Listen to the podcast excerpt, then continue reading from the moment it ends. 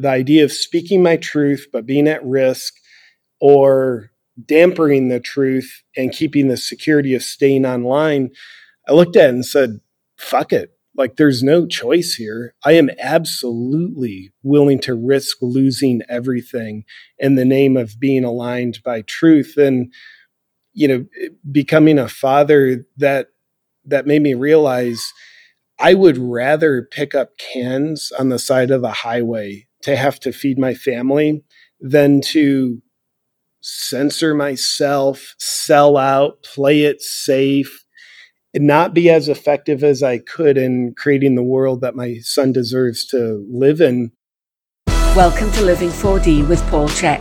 Today, Paul welcomes back his longtime friend, JP Sears. Many of you will know JP as a stand up comedian who also posts funny and thought provoking videos online that have been viewed more than 500 million times. What you may not know is that JP was a student with the Chek Institute nearly two decades ago. He became one of the Chek faculty and coached clients from the Chek Institute's facility in San Diego, as well as working out with Paul and being cajoled into performing exercises for photo shoots for various articles, books, and manuals. Nowadays, JP is an online phenomenon and he takes an unapologetic stand for freedom, free speech, and encouraging people to free themselves from fear. If you enjoyed today's episode, please consider leaving us a five star rating and a warm review at the top of the show page on Spotify or at the bottom of the show page if you are listening on Apple Podcast. Your opinions matter and your ratings help us to grow and help more people to be healthy, find freedom of body and mind, and to live their dreams. We hope you enjoy this episode with Paul and JP Sears entitled The Jester's Wisdom. Hello, everybody. Welcome to Living 4D with Paul Chek. Today, we're going to speak about the jester's wisdom, and there's nobody that knows more about jester's wisdom than my buddy JP Sears. I don't think JP needs much of an introduction unless you live somewhere where there's not even a cell phone handy. So, JP, always great to spend time with you, bud. Yeah, uh, same. I mean, I'm just thinking we've been spending time together for the past 21 years now. Is it 21 years? Wow. Yeah, I we you know, we first met in person. I had just turned 20 years old. I was studying your stuff for a couple years before that. So I just turned 20 and I'm 41 now. I'm wow. older than you were, a couple years older than you were when we met. You were twice my how's age. It, how's it feel? It, it feels good. Like I feel, oddly enough, I feel younger than I did when I was 20. And I think part yeah. of that's the state of mind. And yeah. hopefully I'm physically healthier as well. So yeah, I think it feels great. I think aging is a beautiful thing as long as you control your biological age as you chronologically age. So yeah, life experience, it builds actual wisdom, which makes life a much more enjoyable ride. So yeah, it does. Yeah, I remember uh, my 42nd birthday. We were in the uh, gym at at the in the Vista location, and I remember on my birthday I did 42 rock climbers chin ups. That was my way of saying I'm not dead yet. Just to prove to yourself you're still alive. Yeah, actually, I, I was at my peak strength around 42. And 42, according to research, is when a man reaches his peak potential because he has the perfect combination of enough life experience to have wisdom and enough youth to have the energy and the physical ability to still get things done. So you're really right at the prime of your life right now. Yeah. Hell yeah. Well, I'm going to take advantage of it. That's for sure. Well, I think you have been. you certainly, you certainly been busy. Uh, you know, I don't know. Uh, I'm going to be 61 this month, so I'm like starting to say, "Wow, I'm really getting older," because I keep having students tell me, "Oh, I took classes from you when I was in, you know, Los Angeles Chiropractic College, and I've been in practice for 12 years, and my daughter's in going to college now. And I'm like, oh, for Christ's sakes, don't say that. Well, you've been around for a hot minute, my friend. Uh, but yeah, uh, yeah, you've done so much for so many people, and you've had some years doing it to impact a lot of people than for them to go out and have an impact for years on their own. So yeah, it's kind of fun. And you're a young 61. And August 23rd is your 24th. Yeah. 24th. I was, yeah. I identify that as correct. Yeah. You're close, pretty close. Yeah. 24th. So, uh, it's fun to be able to talk to you. I've, you know, been watching all that you're doing and you and I stay in touch through text messages and whenever we can chat. But, you know, we're both super busy, so we don't drag each other down with constant itch and scratch. But I always feel like you're in my heart and I always love watching your videos. Um, what have you been up to since COVID kicked off, and how has your life changed? Um, and uh, add add to that, how's your new home and land? yeah, yeah, man, I'm having a great reset. Um, I think the real one. yeah, man. I it, as much as the whole pandemic of COVID is rooted in corruption and what I would call straight up evil to me, there's always blessings with a curse. So I'm simultaneously against the agenda. Uh, I'm very grateful for COVID. I've uh, I've matured into a new clear mission, and in a word, that mission is freedom. So you know, once COVID hit, I started realizing like, oh, freedom's my number one value.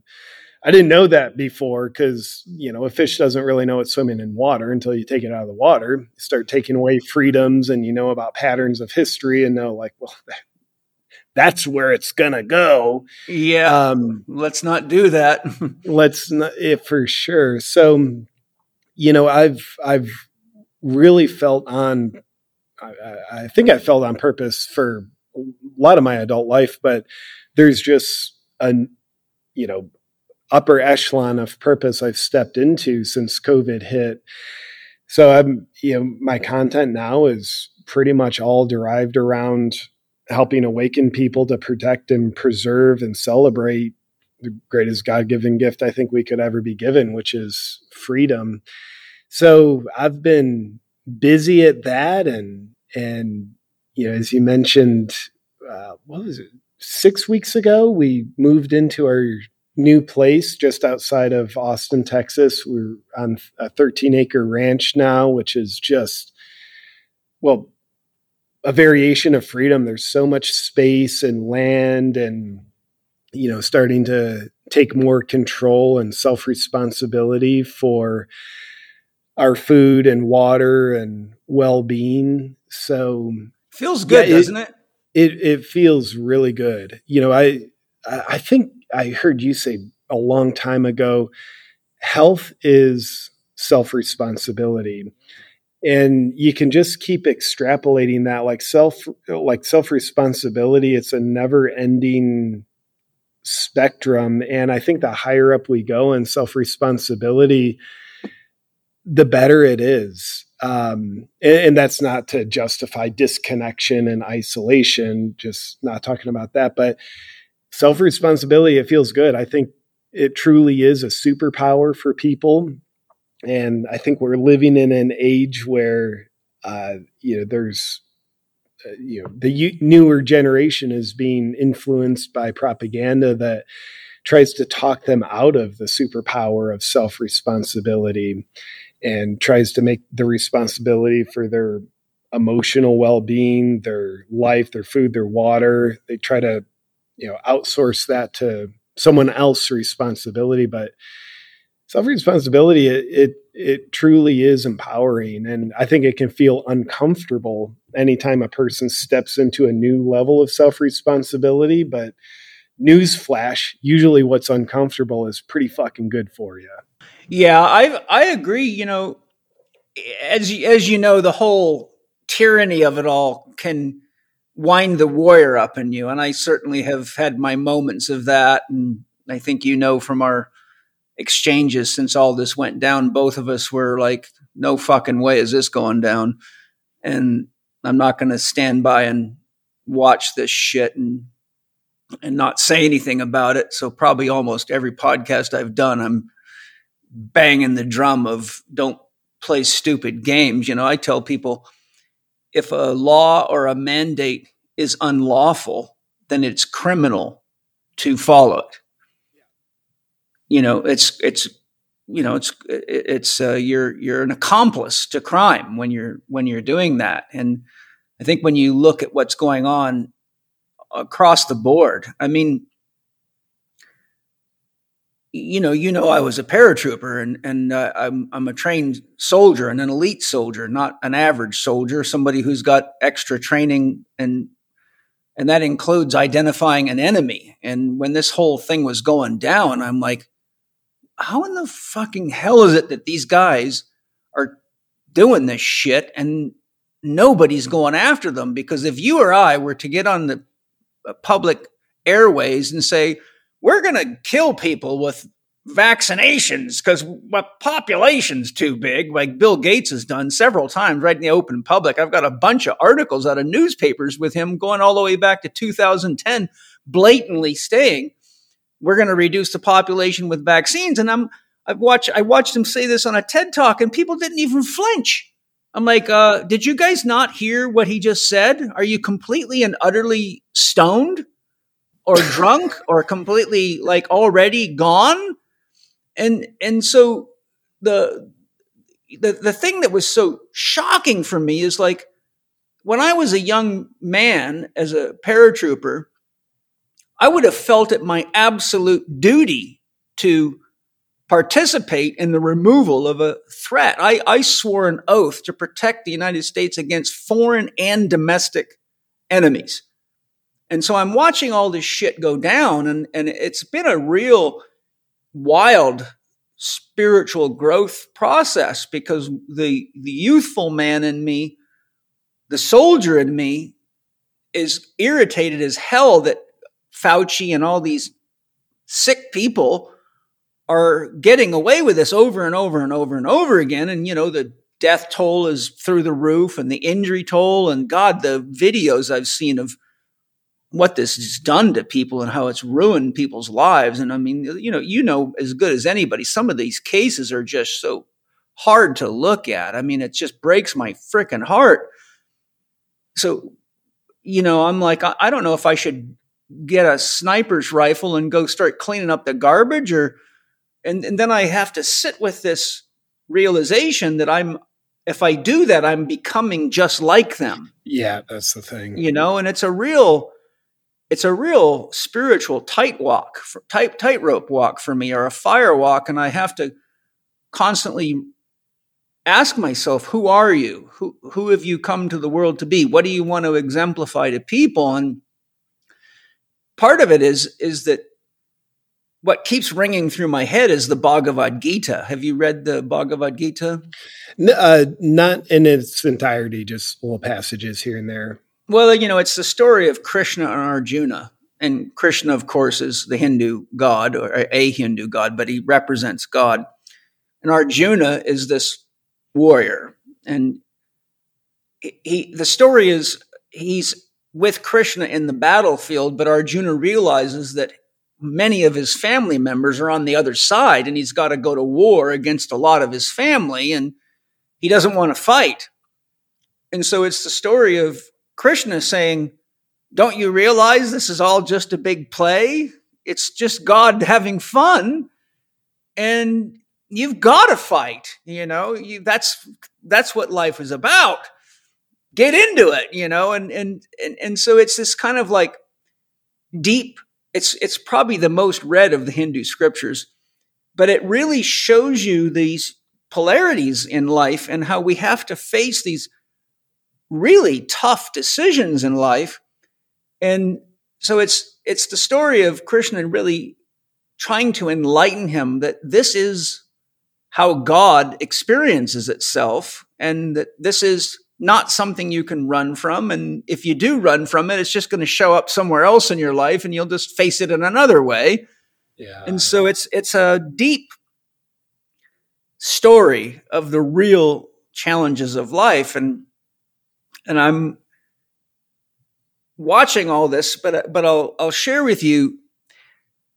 I got to a point about a year into this where I was starting to get so irritated that the military was just playing dead. And when I saw the Pfizer contract, I don't know if you know about this, but they actually went, signed contracts with all the countries that did it that gave them complete access to the all their militaries, their runways, their airports. Really? Yeah, I mean, I'm I'm I'm I watched a a, uh, podcast that was video, and the guy is actually holding the documents up and reading the deal. I'm like, how, who, what kind of government could ever even come close to signing agreement? Like, I'm realizing that this is like they've bought people off all the way to the top, right through the government. I've even had, uh, I watched an interview with a one lady who said she got so irritated she started investigating and she found even the mayor of her own town, which was some small town. I think it was in uh, somewhere in the United States. It might have been Canada, but it was it was in the United States. And she's like, it's a little town, and she goes, she says she started investigating the mayor of her town. She found out that you know the guy's living in a huge ass mansion. He's driving expensive cars, but like the mayor's salary for that town is probably only fifty thousand bucks a year. And she's like, all of a sudden, this guy's very rich. You know, so the point is she she and she was an investigative reporter. So she started looking into this and deeper and deeper, and she found that this was going on in little towns all over the place. Mm. And then I watched a an interview. It was called the Town Hall Meeting, and one of the guys in there was a higher up from the Christian Church, and he was one of the speakers to organize people of how to manage themselves through all this. And he said something that about made me shit myself. He said, you may not realize this, but the government gave every Christian church in the United States $5 million to keep their doors closed through the pandemic. And he said, now look at how many of them took the money and closed their doors and pushed their flocks out to follow these mandates. And he says, the question I have for you, was it for safety against some virus or was it because they got $5 million? And I don't, he gave the percentage. It was like 97 or something percentage of Christian churches took the fucking money. And I'm like, okay, we're dealing with a lot of corruption here and you got to have a shitload of money to pay all these churches $5 million. And that unfortunately really highlights the warning I've been giving people my whole career about what I call corporate religion. There's a saying I teach all of my students the pain is seldom where the actual problem is. For example, I've seen many cases of rotator cuff problems that wouldn't heal even after surgery, but what most doctors and therapists overlook is that the right shoulder is under influence from the liver and the left shoulder the stomach. Once we apply the principles of detoxification, support digestion, and clear parasites, presto, shoulders start healing and working beautifully again. If you learn to see people holistically, like I teach my students in Holistic Lifestyle Coaching Level 1, you begin to see the true source of our illnesses and injuries. HLC 1 teaches you many essential approaches to health and well being, such as how to assess what key body systems are under too much stress and how to restore balance, the importance of identifying a realistic dream goal or objective that inspires each individual to stick to their healing program and make the short and long term changes that are necessary, my universally applicable 1 2 3 4 formula for assessing and correcting challenges how to breathe optimally to enhance energy levels and mental clarity, how to use gentle movements to work in and enhance life force energy and support optimal immune function, how the function and health of the soil that food is grown in influences all systems of the body, including our mental emotional stability, and much more. HLC 1 is just a small part of what we teach our CHEK Academy students, our education system for elite trainers and health professionals.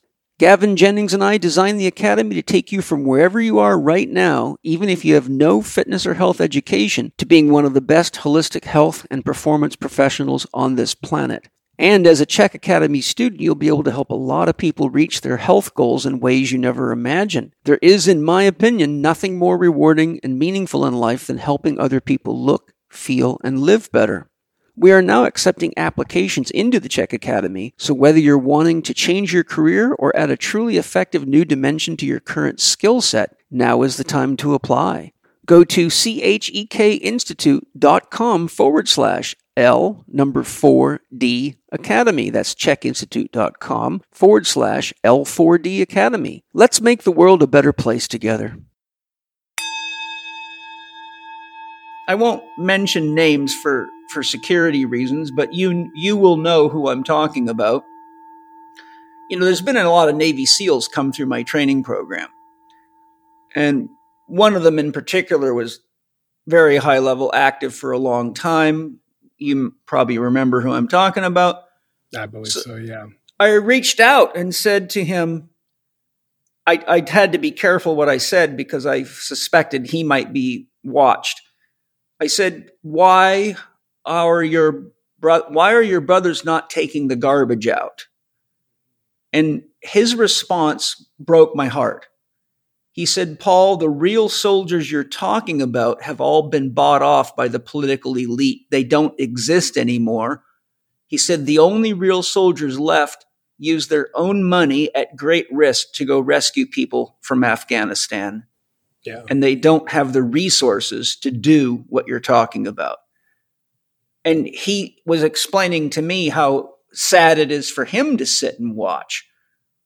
But I, I realized that this is like, this is a plan that's gone very long, very deep, has a lot of people involved, a lot of money involved, and it is not as simple as just a drug company um, messing with people and doing the typical shit. I mean, as you well know, this is a very, very well orchestrated. It's probably the most organized crime ever to be out in the mainstream. Yet, no one's fucking doing much about it. I mean, not nobody, of course. You're doing something about it. RFK's doing stuff about it. I mean, you we we all know who the people are that are doing about it, but you're you're you're. It's kind of like um, we're a bunch of guys with pea shooters and we're up against uh, a, a, a, militia that's backed by trillions of dollars. I mean, it's yeah. kind of like okay, but you know th- that said, like you, I keep having to remind myself because I moved into our new place here right when this whole thing kicked off, and we've had over two years of the best life we've ever had. And the funny thing is, is that sales at the Institute for things like my HLC One online course and videos went through the roof. I mean, like, I'm like watching people go into lockdown, lose their jobs, and, and my bank accounts are going up, which was good because when we moved in here, we had all sorts of surprises and had to spend shitloads of money. And I'm like, I'm going to go broke right here, right now.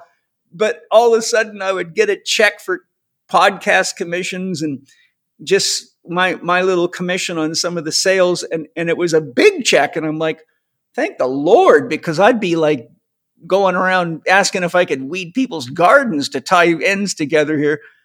But so the point is like you uh, it's been a miracle because I've not only have we been living but we said okay it's it's showtime. We have got to get fully self-sustainable. So we have our own water we have solar we planted over a hundred trees, fruit and nut trees.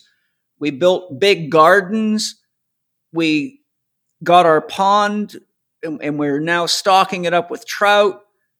We've got a pig. We've got chickens.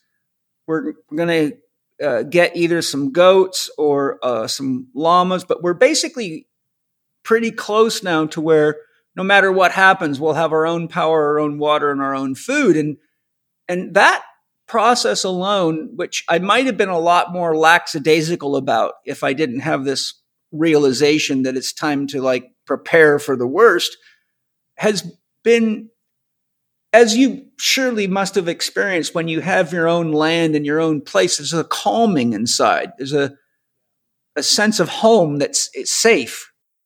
It, it really is. And I, I say to my wife, pretty often I'm like, you, if we never have to rely on what we have as far as our own food, water, and hopefully we never have to rely on it. Um, is a big question mark, but even if we never have to, like we have just enhanced the quality of our lives that we we wouldn't have done nearly this much if we didn't have the motivation to do so from these evil tyrants that are you know trying to control humanity. And and you mentioned you took an oath to protect this country against foreign and domestic terrorists. And just turn on the news and you see domestic terrorists. Look at the oval office. You see domestic terrorists. It's right like right in front of us, right in our Yeah. own backyard, and they and they and they have the same citizenship and driver's licenses. And they're walking around in the fucking street, and everybody's just acting like nothing's going on. Yeah, it's like, guys, that's the domestic terrorist. It couldn't be more obvious. And I think part of how they get away with it, I mean, it's, there's so much that goes into that, obviously, but they're hiding in plain sight. So the the average person says, "Well, dude, like Bill Gates wouldn't be saying he's going to reduce the va- the population with vaccines."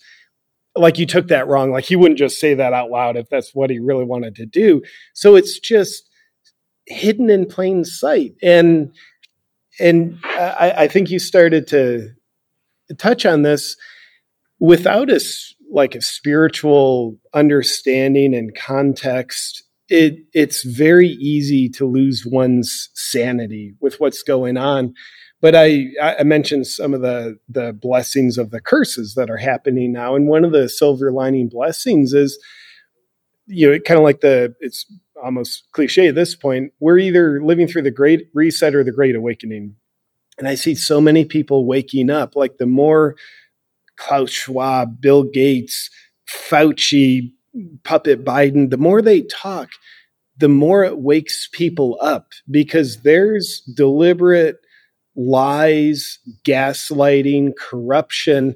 And I think it it it serves as a great spiritual catalyst for people of reminding people what they are not so I think it motivate. I've I've seen so many people grow. I think myself included. So many people grow as a person these past two years more than eh, eh, to a greater degree than any other period of my life and i I I think the evil that is so blatant in this world is the catalyst for the growth. It's kind of like throw shit in the garden. Well, the shit it's kind of shitty by itself, but it's growing some beautiful things. So, you know, when I think about like, dude, why aren't like the people that have sworn to protect the country against foreign and domestic terrorists? I understand, you know, like you shared with the Navy SEAL, why they can't just take these people out and and maybe it's better that they don't because humanity is growing and waking up and obviously with humanity growing and waking up some of the old infrastructures of deception that were parts of the matrix some of those are going to fall away and and that can be hard times for people.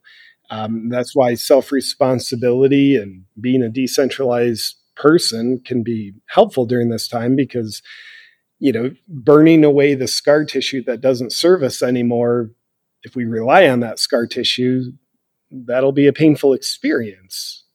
Yeah, you know, the other thing too, and I, I know you're likely to agree with me, and that is I've said to people many times, look, if if they put Gates, Fauci, Soros, and crew in jail and it just went back to business as usual, we probably have 10 years, 20 at max before we have a major environmental collapse anyhow. So the kind of the flip side of this whole thing is it's really brought I mean, I just taught a workshop this last weekend uh, on how to build water charge. I had 45 people in there. And during the introductions, I kid you not, JP, at least 15 of them said, I'm starting my own farm or my own healing resort where I can have my own food, my own water. I'm like, wow, like this is 45 people. And a third of them to a half of them are all buying land or have already bought it and are already building.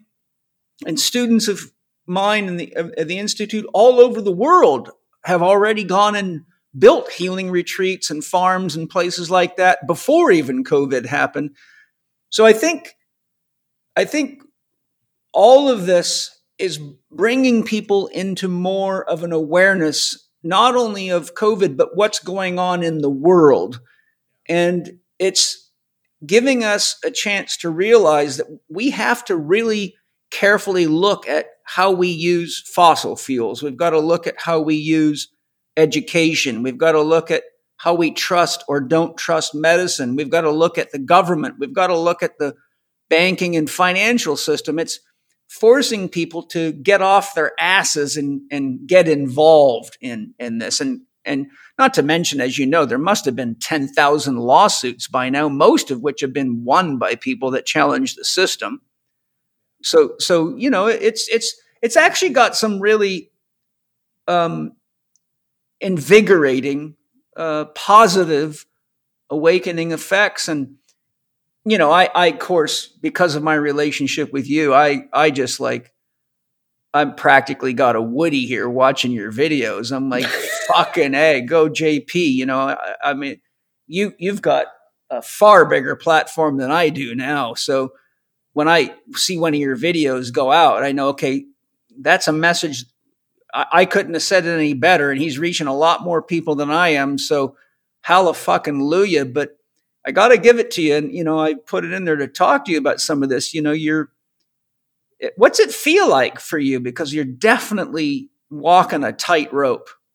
Yeah, it feels like freedom to speak my mind. yeah. to be honest with you, like, um, you know, early on in COVID, when I started speaking up on behalf of truth, calling out lies and corruption of the tyrants, you know, there was a point where I realized pretty quickly, the like, oh, like this could whatever get me deplatformed and it could lose all the online stuff. And at the time, so much of my business was tied into having to be online. But I looked at that like, cool, like the the idea of speaking my truth but being at risk or dampening the truth and keeping the security of staying online, I looked at it and said, fuck it. Like there's no choice here. I am absolutely willing to risk losing everything in the name of being aligned by truth. And, you know, becoming a father that that made me realize I would rather pick up cans on the side of the highway to have to feed my family than to censor myself, sell out, play it safe, and not be as effective as I could in creating the world that my son deserves to live in. And and I think there's so much peace of mind that comes with being willing to lose quote unquote everything because here's the the truth that I've realized everything that you can lose doesn't matter all you can lose is the material stuff. shit, stuff, status, all of which does fuck all for your fulfillment. It, it, gets you dopamine hits. You get excited when you reach a new level of stuff, but it doesn't matter. No. Family, your children, being on purpose, serving a mission greater than yourself. Yeah. That's what can never be taken away. So I, I think there's a saying, it goes something like, um, when you're willing to risk losing everything, the paradox is you have everything. And when you're when you're willing to risk losing nothing, then you've got nothing. You've got nothing. And Jung says no man is fully alive until he has the power to destroy himself. Yeah. And, and, and, you know, I think we all have the power to destroy ourselves. You can destroy yourself today by saying yes when you should be saying no. Yeah. Right? You can you can destroy yourself by not paying attention to what school your kids are going to and sh- having them show up with their head all fucked up, which is going on like crazy. I mean, I, I was watching a video as a sidestep here of a woman who she's a mother and she was like in a full on battle with the school board. But she went to the library at the school. This is like kids in like fourth grade or fifth grade. And she goes to the school And she's finding these hardcore porn books and nasty shit in the library. I'm like, what the fuck? Who puts that shit in a library for kids?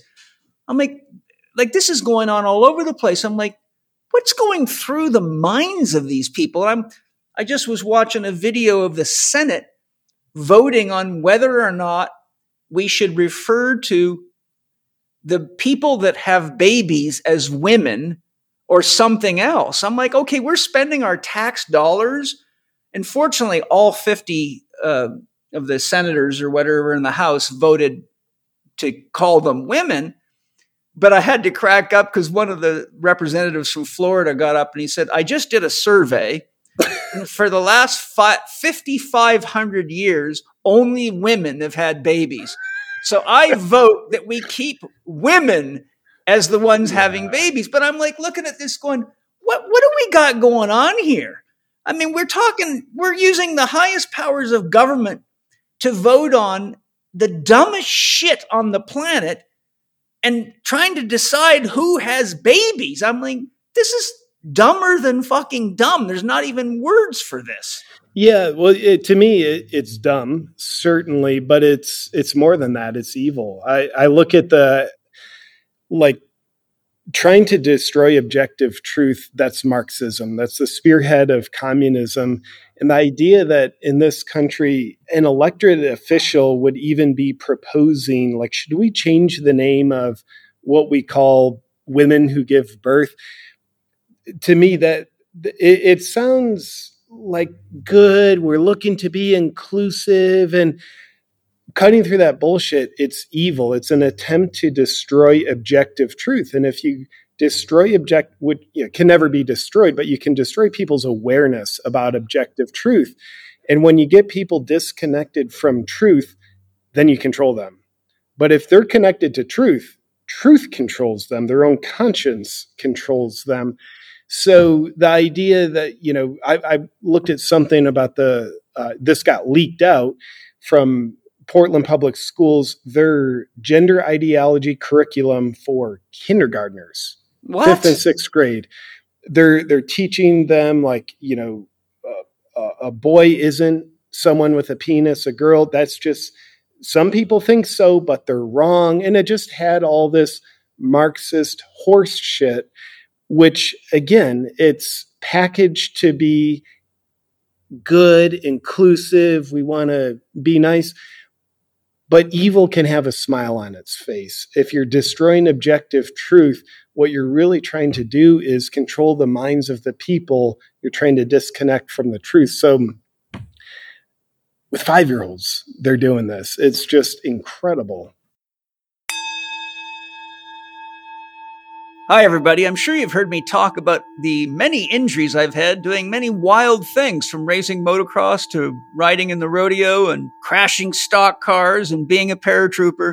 And one of the things that's really helped me a lot to make my joints more comfortable and heal is collagen. And Bioptimizers has just come out with an amazing new product called Collagenius that actually goes way beyond anything we can get in the standard collagen supplementation classification. And I've got Mark Effinger here, who's the chief product officer at Bioptimizers, to tell us about their new product, which I'm very excited about. Mark, tell us what's unique about Collagenius. Well, thanks, Paul. Um, I, and I really appreciate this, by the way. So, Collagenius came about um, as an accident of my lab assistant trying to compartmentalize different mushroom extracts from one to one all the way to a hundred to one. These are all medicinal mushrooms and they're all organic. And we were finding this really interesting overtone of chocolate and cacao coming out of these mushroom extracts. And the more extraction we got, the further we got down the extraction lane, the higher the, the chocolate notes would come out of these.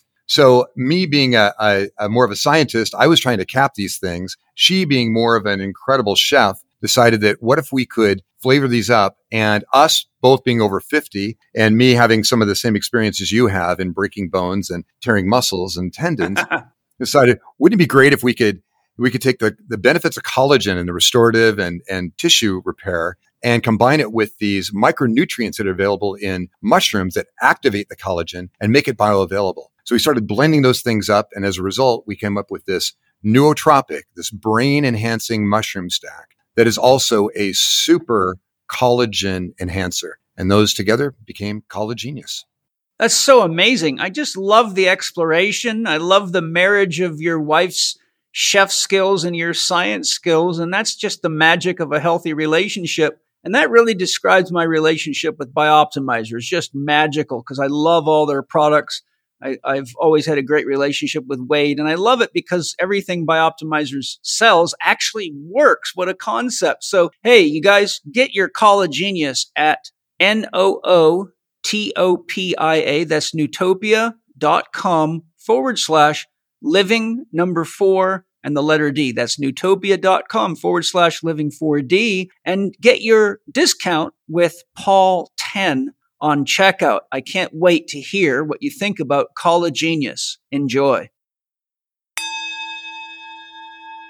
You know, you've probably heard me say this before, but I'll say it again because it makes a very important point directly related to what you just said. I often ask my students when it comes to truth this question How much piss can I put in your beer before you won't drink it? Yeah, about one drop. Right. Be- my point is a glass of beer is a glass of beer. And when you add piss in it, it's not beer anymore. and the beer represents the truth. We all know that the male female differentiation is part of the divine plan, or everything in the whole dam of nature wouldn't be sexed, except for a few androgynous insects that have both parts within them, but they're certainly the minority. But, you know, it's really the whole psyop of it all and the fact that that so many people you know this it's sad to say uh, Angie and Penny took the kids to Disneyland a couple months ago. Yikes. Yeah and when they came back I said so how was Disneyland? And they both like looked at me and said, Paul, you wouldn't believe the people. The level of obesity is unbelievable. And there's so many people that you could not tell if there were males or females. You just couldn't tell. And, you know, do you remember Pottenger's cat study? Yeah. Do you remember what happened to the cats in the third generation of eating cooked food and pasteurized milk? I believe that was the de- generation they couldn't reproduce anymore. And they lost their sexual preference. The oh, males started having sex with males and the females with females. They lost their sexual preference. And the cats, when he when they would throw them in the air, they couldn't land on their feet anymore. You know, you know, we all know a cat's cool because you can throw it up in the air, spin it in the air, and it always lands on its feet. But yeah Pottenger found if you threw the cats up in the air, they just land on their heads. They'd lost their righting reflexes, their sexual orientation. Now, here's the paradox that was done by doing nothing but cooking the meat and pasteurizing the milk. Well, we've got like 68,000 chemicals in the food supply that don't belong there and a long list of other shit. So if you look at this from strictly a nutritional perspective, and you look at what Pottenger's cat study showed, we're in we're our your children and my my little ones. You know, Paul Jr. is going to be 43 this September, but Mana and Zoe are the fourth generation since we began what Pottenger would call processing food like that. And we're watching the complete breakdown, which not only does it parallel Pottenger's cats, but back in like 1949 or whenever that book was published, and this is interesting. I don't know if you remember in the back of the book, it shows a picture of a naked boy and a naked girl facing like a blackboard, and they're in a it's they were in a hall full of doctors having a meeting, and Pottenger was doing this.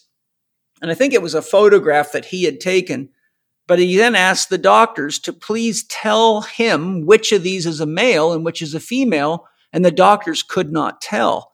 And this was taken in 1949. Okay, so think of what's happened since then.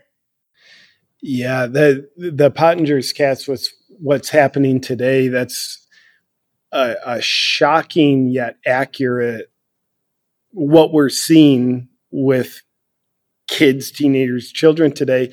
But one thing that Pottenger's cats didn't have was processed psychological thought going into them through TV, propaganda, social media, where you, you just think, oh, well, those cats degenerated simply off of poor nutrition alone. So we've got poor nutrition with physically, kids. emotionally, and mentally and spiritually. Absolutely. So now you throw the fucking human cat in the air, it lands on its back, but says, I identify as landing on my feet. So fuck yeah. off. yeah, exactly. And I'm sure it's my feet. yeah. yeah, you know, eh, oh my God. But, you know, there's a couple things that rise up in me because I'm talking to you. Um, one, you know, I spent a good five years of intensive study of Osho. And one of the things that Osho said that I've never forgotten freedom is the most dangerous thing you'll ever experience. I mean, when you really meditate on that and say, okay, JP, what are the things people like you and I do in the privacy of our own space that if we were to go out in public and say, this is my sexual preference, or this is my, the way I like to use plant medicines, or, you know, almost anything.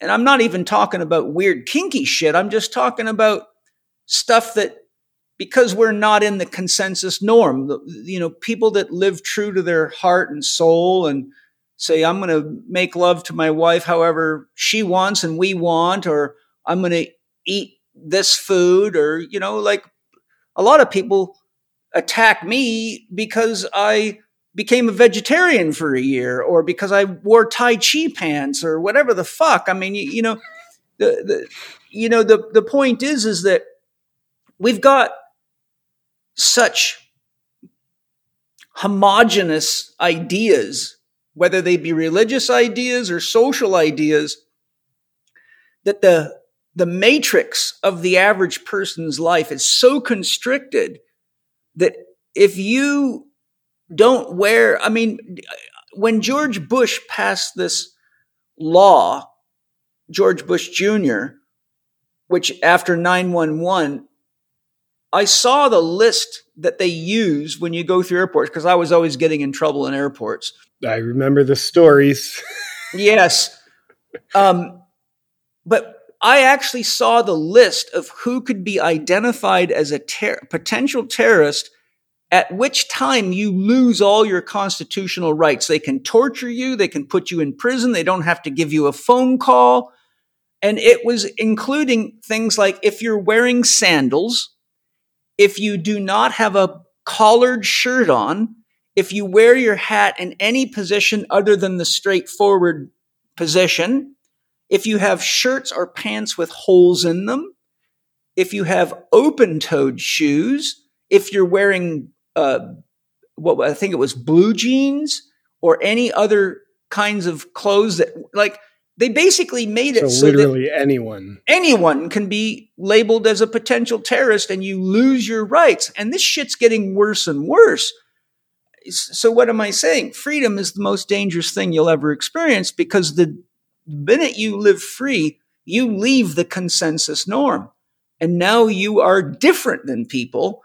And people have a problem with people that are different. And you see that in all the gender bashing and all the religious bashing and all the uh, ethnocentric or uh, racial stuff. And my response to that is I have a question for you that think this stuff is good. Do you like Mexican food? Do you, have you ever had Jamaican jerk chicken? Have you ever noticed that the music you listen to is made by musicians from around the world? And what would it be like if you only ate American food, listened to American music, and you never had the opportunity to see the art, the poetry, the music? Have you ever noticed that many of the actors that you're watching on television come from other countries. And did you ever notice that the United States is a melting pot of people from around the world? And it is the diversity of all the things we bring to each other, whether they be the wild, crazy people of the world, the musicians of the world. We give each other the joy of difference. And, and this whole thing is about wiping difference out. They're trying to turn us into fucking zombie robots. And I'm saying you should celebrate the uniqueness of who you are and you should not let go of that. And I hear Osho's voice in my head. Freedom is the most dangerous thing you'll ever experience. But if you aren't walking on the edge of a little danger to be yourself, then who are you? Yeah. Where are you? What are you? Yeah. And, and I would add uh, a, a, thought and question to Osho's quote, you know, freedom is the most dangerous thing you can experience. And maybe that danger of freedom is the safest thing you can ever experience. Where you know, a, another way to look at it is giving up your freedom is the most dangerous thing you'll ever experience. You'll have the illusion of safety and protection, but guess what? You you don't have your life, and that that is the true danger. You don't have sovereignty of your mind. You don't have sovereignty of your actions. While that can feel safe, I would dare say maybe that's the true danger but being willing to feel the danger of freedom, maybe that's safety. I mean, maybe a true safety, like self self preservation versus self realization.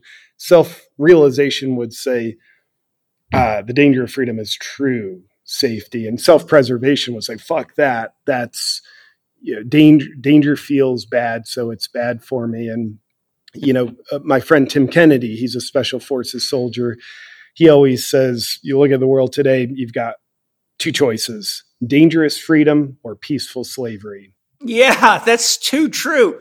And speaking that, there's two things that I want to share. One, I've felt the most alive. Here's the times I felt the most alive watching my children be born.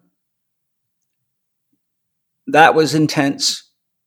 That was, that was beyond words, jumping out of an airplane with 110 pounds of battle equipment strapped to me with 900 guys filling the sky so full of parachutes that the sky went black. And knowing that the least injury on any of those jumps was a broken leg and knowing that any one of us could die never knowing when we were going to war getting on these planes because we'd always have these war exercises and you know you you didn't know. I mean you get a call at three o'clock in the morning red alert you got to get in here right now and you got to always have your shit packed ready to go. I learned the secret though. When they start handing out ammunition if it's blanks you're okay. In fact i don't know if you know this but i was actually getting on an aircraft to go to grenada right when they called it off Oh, I didn't know that. I was literally boarding the aircraft in full battle uniform, parachute, everything to go to Grenada because the 82nd Airborne Division was the first ones in there, and actually the whole boxing team was already in there. The all the all the guys in the boxing team were on the ground fighting and shooting at people and blowing shit up, and so it was just by the grace of God that it ended right. Literally, I was climbing on the airplane and all of a sudden they announced, guess what? They've got it under control. We don't have to go. And I'm like, yeah. The young man in me was was like, well, shit! I did all this training. I wanted to go do something with it. And the other, the, the father in me said, "Thank God," because I don't know if I would have come home from this thing.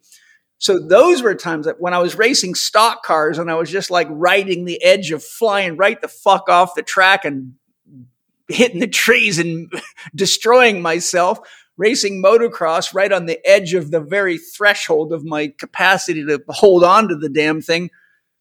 You know, these times, like when you're really like looking death right in the eyes, that's when you really not only are alive, but you really grow. But then there's something else. Somebody that I really love and respect by the name of JP Sears, you might check out his videos, did a video on why we shouldn't give up our guns. And I'll tell you what, JP, you did a little history lesson for me that I hadn't realized. I knew about some of those countries, but when you surveyed all the countries and what happened to them after they gave their guns up, I was like, that might be one of the most important videos of that have ever been fucking published in the state of our nation. So I, I just say namaste to you. Uh, I love you. I'm proud of you. The work you're doing is uh, very important. It's very emotional for me because I've been with you since you were a young man and I saw your greatness early. And to see you giving everything to us, it's powerful. Oh. And and you really made me realize that we have got to protect our sovereignty. And as much as I promised myself as a soldier when I left, I said, I don't want guns in my life anymore because I see how dangerous they are. But I also realized they're also very important. Hi, everybody. I hope you're enjoying the show, and I've got something great to share with you. I think you've all heard plenty in the news about zinc, but what you haven't heard about is Cymbiotika's amazing new zinc complex, which is all organic and a unique formulation. And so, because Shervin's the expert and the formulator and the founder of Cymbiotika, I brought him in to tell us about the zinc complex and when we know we should use it because of the symptoms we're having. So, Shervin, how do we know we need this complex?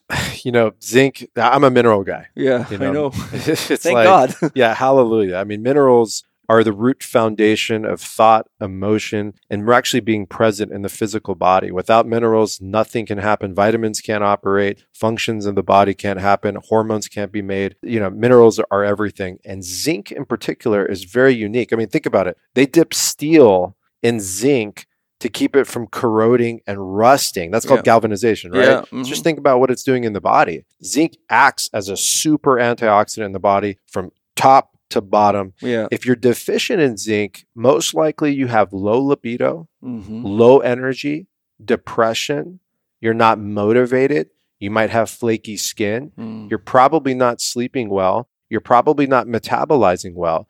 Zinc is so profound in the human body that it crosses almost every barrier in the body. What do I mean by that? It's in your saliva, Yeah. it's in your snot, it's Mhm. in your piss, Yeah. it's in your sweat, it's everywhere. And why is that? Because the our bodies are designed to operate with good zinc in the body. So this Mm. formula is powerful. The results that we're having, the testimonials we're having, and just take it from me, this might be the most powerful formula we have at Cymbiotika, and that's saying a lot. We have three forms of zinc in here. Two of them are trademarked. We also have two forms of copper in here. Copper and zinc might displace each other. That's why we have to have the perfect ratios in there. Uh-huh. And then we also have selenium in there, which Mm. creates the trifecta of these three critical minerals that we're not getting in our foods. Most people aren't eating oysters every day. Mm. And sometimes you just want to be able to reach in your cabinet and grab one little capsule. I highly recommend eating this with your largest meal of the day Mm. because it's that strong until your body app- acclimates to it. I'm very, very happy about how this turned out and the results that it's having for both men and women. Excellent. You know, I know that uh, selenium deficiency is linked to uh, heart heart problems, holes in the hearts, heart valve dysfunction. Cancers, Yeah, diabetes, like because uh, on. New Zealand has a d- deficiency of selenium in their soil, and they were having a lot of problems with heart problems in the sheep there. Yep. And they tracked it to selenium deficiency. And I've also known of people that needed selenium to heal their heart. So, what a great combination. So, if you want to get your zinc complex, go to cymbiotika.com, C Y M B I O T I K A.com. And as a Living 4D listener, use the code CHEK15 on checkout and get 15% off your zinc complex and any of Cymbiotika's amazing products. So enjoy and please take care of yourself. We all need to get our hands together and make the world a better place right now. So if your zinc complex and your Cymbiotika products help us do that, then that's a worthy investment. Lots of love. My picture perfect world, there wouldn't be guns. Like, it, you can do a lot of harm with guns. You can do a lot of good with a gun is just potential energy. And but we live in a world guns are an invention like it or not and we know um, a lot of evil people have guns. And as you mentioned what i pointed out in the video on guns you look at history. History will repeat itself if you allow it. You look at any country that's disarmed their population mass genocide follows. By the way when they're doing genocide they don't say hey, we're doing genocide now, coming to get you. no, it's always like, well, fucking, uh, for your protection, we're going to round up the Jews, and for your protection, take this shot. Like, the devil masquerades as an angel of light. So, like, let's not be too literal with how we're looking for genocide, but it happens.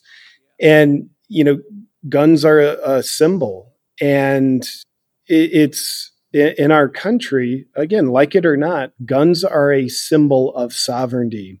If you have that symbol, you have your sovereignty. You at least have the potential for your sovereignty. And what we've learned throughout world history, if you don't have the symbol of sovereignty, someone's probably already taken your sovereignty. You're a doormat at that point. For me, the, the gun is a symbol that says, if you want to take my freedom, it won't be easy. Yeah, exactly. And I think if you have a spiritual understanding, you don't really fear death that much. I mean, granted, like if you put a gun to my head, I'm going under a fight or flight response, I'll be scared. So I'll have that superficial fear for sure. But as I sit here right now, I don't have a deep seated fear of death. I feel I've lived a good life, I've contributed, I want more. Yet if if it was all taken away, I don't fear what's on the other side. Like, what if we found out like, oh, the other side's kind of like better than this? Um, yeah. but but then to me, the idiocracy that just blows my mind. Like dumbness is the most entertaining thing. It's the idiocracy. It's sad of, but entertaining. the idiocracy of people saying, "Oh, those those people with guns want to take our guns because guns are bad we should give those people with guns our guns because they're telling us guns are bad. And they, oh, they walk around with private armed security 24 7. Well, that's, let's not really think about that, but guns are bad. Let's give those people with guns our guns. Just the idiocracy. It's just mind boggling. Well, you know, I read an article about Bill Gates recently, maybe five months ago and it highlighted the fact that he had hired a team of Navy SEALs that have now got their own private security system uh, company to protect him. And I'm like, well, that's a sign that he knows he's poking the dragon, you know? Yeah. Yeah, man. It, just if you look at hypocrisy and you just, you know what not to believe if you know how to recognize hypocrisy. And, you know, people have, I think, a direct connection to truth, whether that's God, universe, great spirit, like any name you want to put on it. And that's following the feeling of your heart, your gut, your intuition. But it, I mean, as you know, it shows up physiologically. And, and when you see a guy with a gun, wants to take your guns, something feels off. Doesn't mean you have an actual clear picture what their agenda is, but you know that feels off.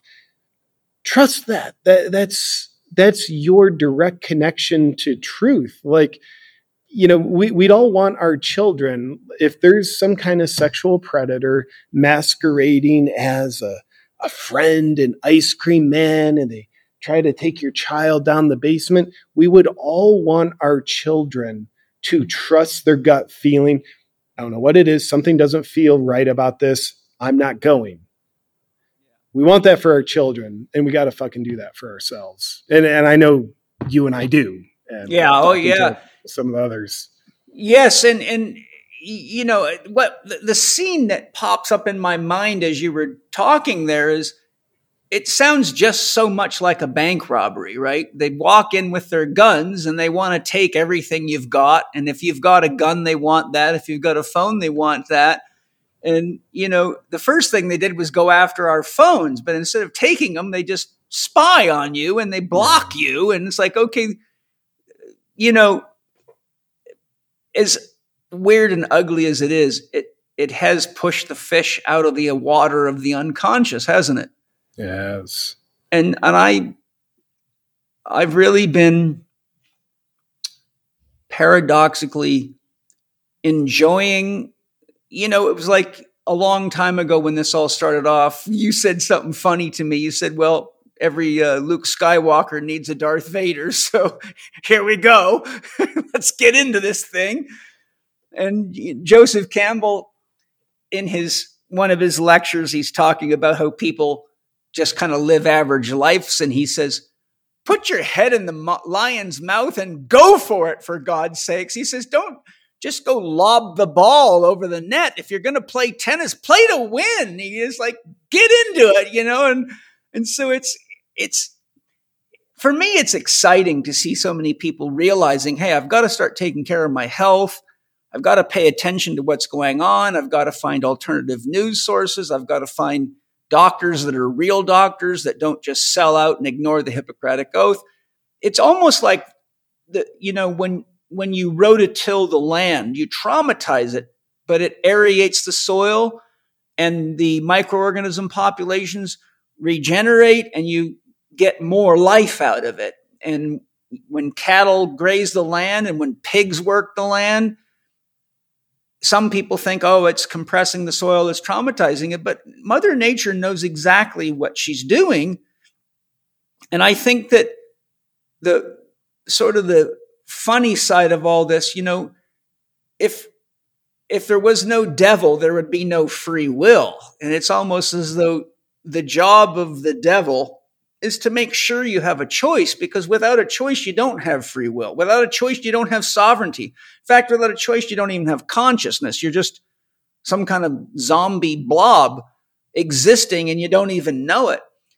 So, not that I condone evil at all, but I think that it is, um, well, I'll tell you something.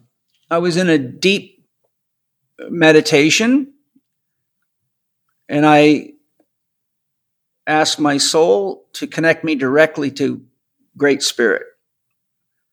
And I said, Why all the evil in the world? And this was during the pandemic. I said, Why do you allow this? Why is this part of your being?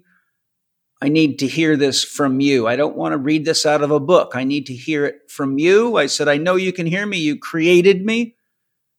Everything that's here is you. There's nothing that cannot be here that is not of God, or there is no God. And then we still have a problem because we're all here. So God's just a placeholder that says we don't know where the fuck it all came from. But I know that whatever creates universes and has the wisdom to create a hundred trillion cells that work in harmony together as a human being has a level of intelligence that most of us can't even grasp.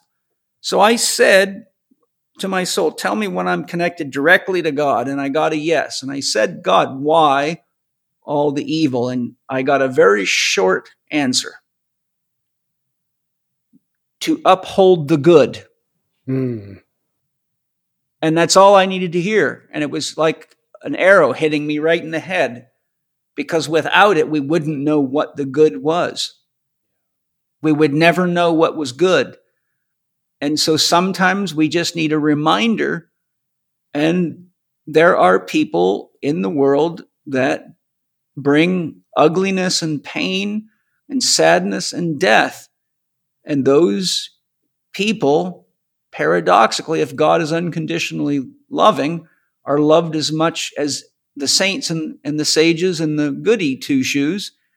And the reality of it is, is if we trust God, we have to have the spiritual courage to trust that all of this ultimately produces meaning and leads us to a deeper level of awareness and inspires us to grow and helps us get clear on what our values are and what we're willing to live for.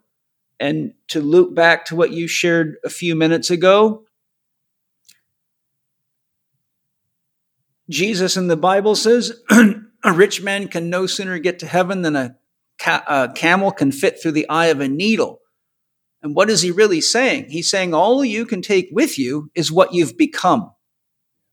You can't take your money. You can't take your cars, your house. You can't even take pictures of your wife. You can only take what you've become. And the thing about the evil is it gives you a choice as to what you will become. Amen, man. And and I think do we become more and more live up to our true potential or do we look at evil however that shows up and cower away in fear and diminish ourselves and what we could be and i think uh, that, that's where we need the warrior spirit where we have the courage to feel fear whether when we're dealing with evil that can show up as simply as oh my gosh i might get disapproval from my friends and family if I share my real point of view about the vaccine. It's like, cool, you're either going to become more if you stick to your truth because you're looking evil in the face, or you're going to diminish yourself. So, man, I, I think evil with no meaning that kind of makes our world a living hell through that perspective. But evil with meaning that you just outlined that it just makes it make a lot more sense. It makes it much more of a exciting game that we get to live through. And also realizing like in the end it doesn't matter. Like we're all god we all came from the same part uh, the same place so yeah I, I when i look at klaus schwab's actions i need to remember there's a meaning to that. Not just like his meaning, his agenda, but like, oh yeah, what's this mean for the awakening of humanity and the awakening for me as an individual? So anyway, I, I love your perspective you shared. Well, you know, the, the, the, the other thing I would add to that too is that it's because of evil in the world that we each have times in our life where we get to decide what we represent. In other words, if somebody's abusing somebody. Like I saw a video recently that just upset me. It was somebody sat on a New York subway train, I think it was New York, and watched this guy get on the train and st- start just really like abusing people. And he grabs this girl by the hair and just throws her down and he starts Jesus. just abusing the shit. And the poor girl was scared to fucking death.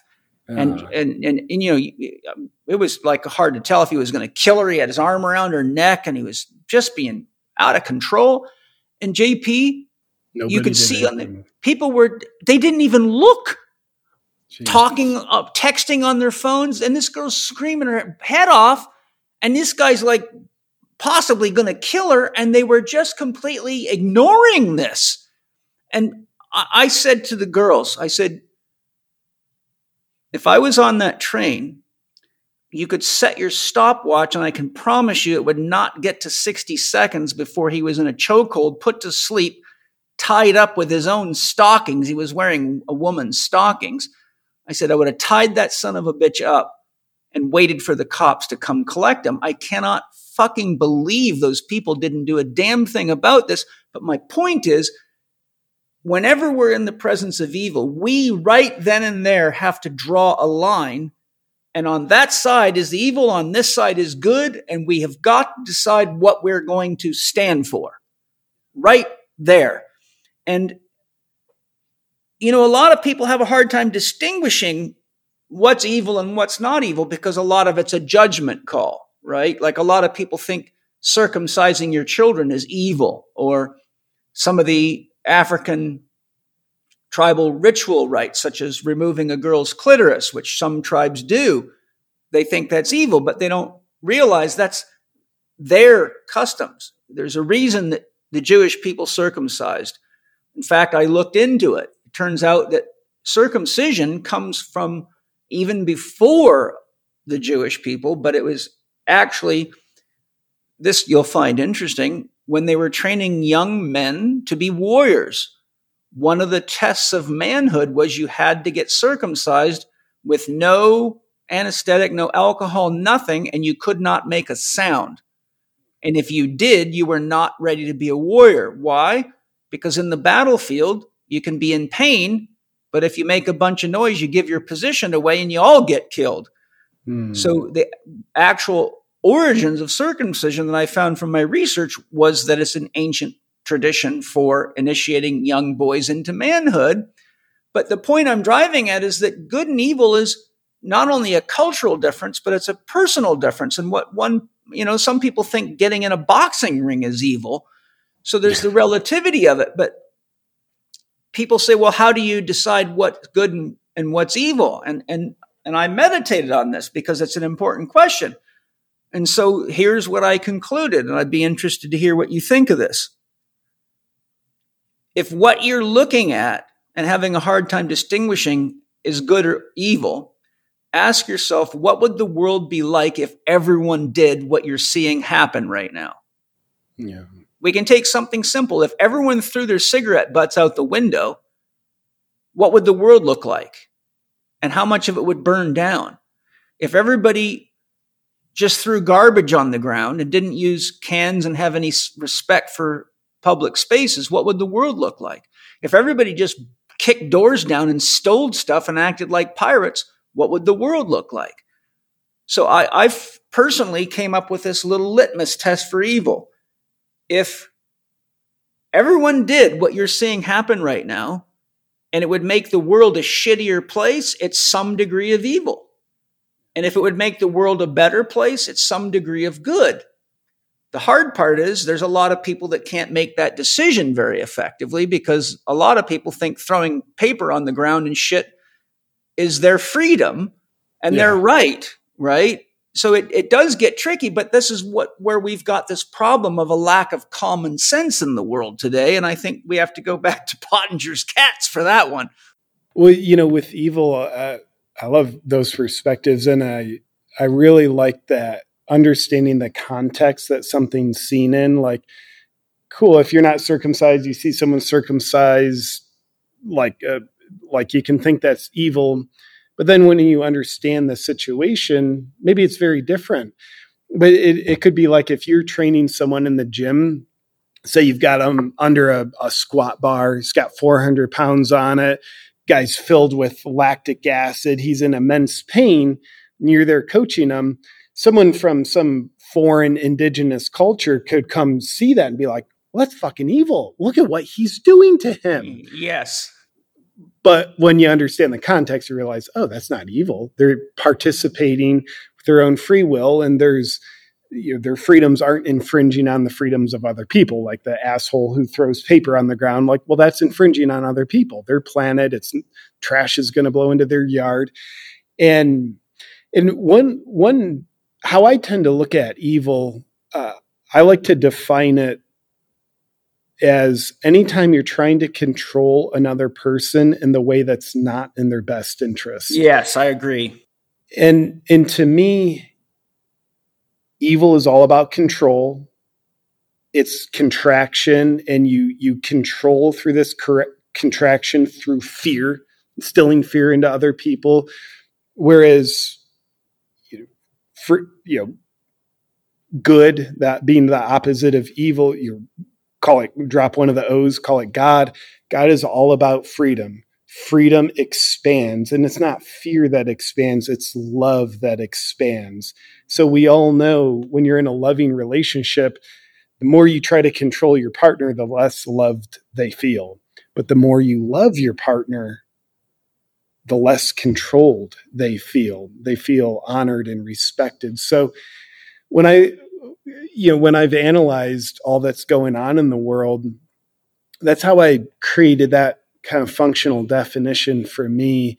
Just seeing like, oh yeah, this is what they're doing is trying to control other people, their minds, their actions, their money. And the money, absolutely. So, you know, when I see someone trying to control another person in a way that's not in their best interest, that's what I like to call evil. And and then one of the other litmus tests, you know, when someone is trying to decipher what's evil and what's not, like, yeah, pay attention to your gut, your heart. Like, cool, understand the context of the situation, like you mentioned. You know, is there controlled whether it's subtle control, propaganda, or physical? Is there control over another person? And like, how the fuck does that feel to you? Yeah. You know, if if my house was on fire, I'd run in it right now and save my son and my wife. Like I'm literally controlling them, but it's probably in a way that's in their best interest. Hi, everybody. Have you ever wondered why your blood is red? It's because it's full of oxygen and life force. It's what keeps you going. But what if I could tell you about something else that's red that will add more life force and keep you going? And if you start with a red juice before you have coffee or tea and wait a few minutes, you might find that you either don't need the coffee or the tea or you need less of it. But this time, instead of getting coffee and tea, you got a lot of nutrition and a lot of great stuff for stress management and detoxification. And it's so important. I got Drew Canole. It took me two years to get him to come hang out with me and talk about this. I said, Drew, tell me more about your red juice. And he is right here to tell us what is on with your red juice. My kids love it. Everybody I know loves it. Well, I love that we have it for kids because Yes. when I was a kid, there was this big red dude that would burst through a brick wall and he was like, Oh, yeah. And he would feed me a glass of 50 grams of sugar, giving most people diabetes, Yeah. ADHD, Yeah. Addiction, Obesity. obesity, all the things, right? Mhm. So when we created Red, it was what's the alternative? Mhm. If we could create something that could create lasting stamina, lasting energy, and then we started to look at our ancient ancestors. Mhm. We talk about the Vikings, the Mhm. people that were rowing across the oceans, Oceans. for days Yeah. to go to war. Yeah. What were they taking? Well, they were taking rhodiola. Yeah. Rhodiola is in our red juice. Yeah. And then we were like, okay, so out of all the mushrooms, Yeah. what's one of the best medicinal mushrooms that can give us long lasting energy? Mm. We found cordyceps. Cordyceps are absolutely amazing. Yes. Not just any cordyceps or rhodiola, glyphosate residue free and organic. Mhm. And how can we make it taste better than the, oh yeah, you know, how do we make it taste better than that without the sugar? Yeah. We added a little monk fruit. Monk we- fruit's amazing. Yep. And we found the best berries on the planet. Mm. Berries in, in high amounts, which we have in the red juice, actually help increase stem cell creation in your body. Mm. What's better than that for our little ones and for us? yes. And so many people are just lethargic, they're lacking energy. yes. What could we do for that? Red juice in the afternoon, 2 p.m. rolls around instead of a nap, instead of the coffee, drink the red juice. You're going to feel so much better. well, if you need the nap, take the nap if you can, but then take the red juice to kick you back into gear. Exactly. I love naps and I love coffee. I, I do too, but I love to make sure I got the nutrition in me first. You know, the other thing is berries are a natural stimulant to the adrenal glands. So Mm. if people would do a little red juice before they do coffee and tea, they would pick themselves up naturally, except this time they're bringing in nutrition. And unfortunately, coffee blocks almost every vitamin and mineral you can put in your mouth. So, hey, there you have it, right from the man himself. If you're ready to get red with life force energy and vitality, go to Organifi.com. That's O R G A N I F I.com. And to make it even better, use the code CHEK20, all caps, to get your 20% discount on checkout because you're a living 4D badass and we want you healthy. I love you. Bye bye. Yes. And you know, you talked about finding yourself aligned with Christian values and moving in that direction on, on Tucker Carlson's show. So this inspires me to show you the spiritual opportunity that we all have in front of us. And this is another one that, you know, I'm still learning and growing into. And Jesus said, love thy enemy as thyself. And so I have to constantly look for the Klaus Schwabs, the George Soros. I got to find them in me Yeah. and say, okay, where where am I being greedy and controlling, and uh, maybe focusing only on my self interests, or not sharing as much as I could. I don't know. You know, that's the real deep work of shadow work. And it's not an easy thing to do because most of us don't want to see the darkness inside of us. It's way easier to just project it out on the Klaus Schwab, isn't it? Yeah, it is. And so, you know, the, the thing I'm bringing up here is, you know, a lot of people claim to be Christians, but, you know, I, I, I remember distinctly watching Christian soldiers during the Gulf War writing nasty notes to the Muslims that were bombing and signing Jesus to it and, and using Jesus as their reason to wipe people out, which has gone on forever, not only in Christianity, but in religions around the world. But the, I think the real, the real practice of Christianity includes loving the enemy as thyself. And so the deeper question is, how do we make the changes necessary and have the empathy for people that are that lost, that confused, and that in a in that deeply uh, state of psychopathy. Like, what do we do collectively to begin to recognize that these people are not the only people that have this mindset. They're not the only ones at all. In other words, you could get rid of Trudeau, you could get rid of, you could start getting rid of all these guys, but just like weeds in a garden, they'll just keep popping up until we balance the soil. And so I, I think from a Christian perspective, how do we love the enemy as ourself? How would I want to be treated if I had reached a point where I was so unconscious, I was willing to kill millions of people and call it medicine or science and delude myself that bad. What would I want my buddy JP to say to me or do to help me? Would I want him to lock me up and talk sense into me? Would I want him to shoot me and say, that's the fastest route to God?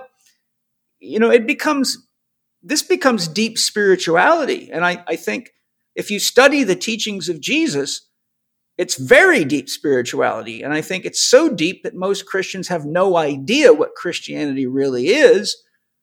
And, and uh, I'm just curious, what's your perspective from the statement that Jesus made, love thy enemy as thyself? How do we do that now? Yeah, I, I think it's a huge question. I'm not possibly qualified to answer, but here's some you know, I, I think we need to see ourselves in the enemy. And it's like the the best way to help Trudeau, the tyrant that he is, is not need him to reflect tyranny to us.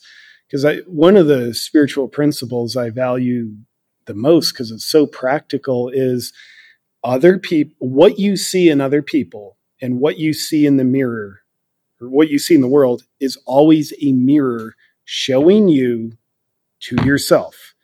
A lot of that is what you don't want to see about yourself. So you think like, oh, I could never. Well, he wouldn't be in your field. You wouldn't be perceiving him the way you do if you didn't have something like that in you. And we need to like quit thinking literally and be like, well, dude, I'm not doing genocide. So like, I'm not Klaus Schwab. But, you know, uh, two years ago, I started asking myself that question because COVID hits, all this censorship crap all over the internet. And, you know, I was pissed off. And typically, I think when we're emotionally charged, that's the sign that we are really seeing ourselves in the mirror. Otherwise, we probably wouldn't be emotionally charged. So I'm like, God damn it, what is it about me? So I realized, like, all right, like I don't censor other people, but I censor myself more than anyone else can. And why am I so triggered by tyrants like Fauci and Trudeau? At times I treat myself like a tyrant. You know, whether it's suppressing my authentic voice or like, dude, fuck that. I have to show up this way to get approval. So I I think we have the evil tyrants in the world because that's what parts of us vibrate at on the inside. So we need that mirror to show us what we haven't reconciled about in ourselves. So I think in a in a more abstract sense, like how we get rid of the tyrants in the world is we do the self work so we don't need the tyrants in the world to show us the small tyrancy uh, that hides in our shadow. Like yeah. I mean most of us would say like dude i would i could never hurt another person. I could never you know de- deceive people the way these tyrants do. Yeah probably not but you probably do that to yourself. Yes. And and there's the the the origin of love is with the self. That's why you know i teach i we all. You can't love someone better than you can love yourself. And and um you know one of the things that a lot of people don't think about with regard to this is really what this boils down to in many ways is a clash of belief systems. Like bill gates the, the whole great reset and world economic forum they're part of a belief system just like hitler had nazism. It's a belief system like rastafarianism um, buddhism. Isms are belief system all religions are belief system and belief systems by definition are closed for a very simple reason. How much buddhism or zoroastrianism or taoism can you put into christianity before nobody knows what it is anymore? You know like to be a soldier is a belief system and there's a code of conduct, a manual that says this is who you kill, this is who you don't kill, this is what you do when you capture someone, this is what you don't do. I mean, I had to memorize the whole fucking manual, right? So, but but it's a belief system, right? And so when we say, okay, we've got a clash of belief systems, we've got a scientific materialist belief system that's going against many other belief systems. And so love thy enemy as thyself. If it, it, it, as you said, the mirror, we have to say, okay, where's my belief system exclusional? Where am I excluding others? You know, and it's like an example is many times with my students over the many years of the Institute, I'd be sitting at a coffee shop or something, and an obese person would walk by and somebody would say something, oh, look at that fat fucker. I can't believe that. Like they were disgusted by that person. And I would See, first of all, can you imagine being in that body and how uncomfortable that must be? Second of all, having worked with a lot of obese people and seeing their entire medical case history, many of them have been to 30 or 40 doctors, followed exactly what they were told and got worse and have lost faith in any attempt to get better and are desperately lost because they don't know what to do my point being is you see there's a belief system. If you're fat, there's something wrong with you, you're disrespectful, whatever. But they don't have the empathy to say, you know, what's really going on in that person's life. And, and of course, you know, a lot of being overweight comes from trauma, sexual trauma, and trying to hide themselves and a lot of things. But, but, but what I'm really saying here is when you look at the, the danger of a belief system. And Jung spoke about it extensively. And James Carse wrote a book, The Religious Case Against Belief, pointing out that if you have a belief system, you cannot truly be religious because you stop growing, you stop exploring. And belief systems are believed. Once you stop, start believing, you stop questioning. Right? I mean, you don't question whether or not you can tie your shoe because you believe you know how to do it. So, when we're looking at the problems in the world, we're looking at a clash of belief systems, and a myth is a belief system, right? A, a, when you have a tribal myth, that's the way you relate to God, to nature, to your enemy. So, we're actually, in my observation, we're in a mythical transition and though whenever you're in a mythical transition, it, it always brings mayhem. Jung, Campbell, many others said that's how wars start, and that's when isms start popping up because all the people that haven't reached adult maturity are looking for a father figure to tell them what to do. And I think that's why Trump was so popular because he was kind of like the knight in shining armor for the sleeping children that wanted a tough daddy that would kick some ass for them but anyhow, I just wanted to share that I think we we don't want to forget that the mind is a very powerful thing, and that's where the home of a belief system is. It's the mind. Your heart doesn't have a belief system; it just loves. Your guts just do their best to digest whatever you put in there. Your body believes whatever your mind says. And I think that part of growing up means that you have to discern carefully. You're a father now.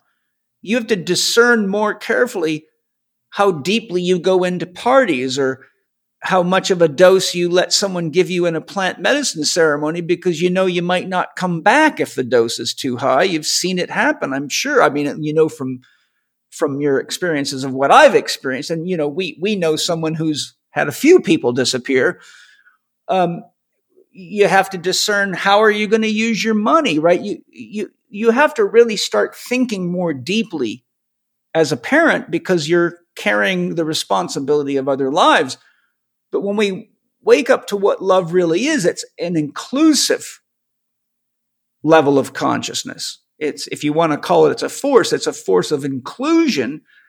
And when belief systems become exclusional, then that's when they get labeled as evil by the people that are on a different belief system. So I think we're in a bit of a, a social melting pot right now where we're all really trying to figure out what's true, what to believe, and part of the process is, is you got to start thinking. You have to actually solve problems. You can't read, you know, Rumi said no man can get to God until he becomes a heretic. What is he saying? You can't have an experience of what God is reading a book. That was somebody else's ideas. You have to actually go out with the honest question and the honest interest of finding what the word God means and being open to the experience of it and love is the fastest route there. So I think that we're at a time now where we, we have to really look carefully at what we believe, how we believe, why we believe, who we believe. And we have to look at what we believe of our own story because a lot of times our own story is actually more tyrannical than the story that Bill Gates and a lot of these other guys are telling. And so love thy enemy as thyself actually has to start with love thyself and don't become thy enemy. Yeah, man. Amen to that. Hi, you guys. I know you all know that super green powders are good for you if they're made from organic sources and they're processed properly so the nutrients are there. And that's exactly what Paleo Valley does with their super greens powder.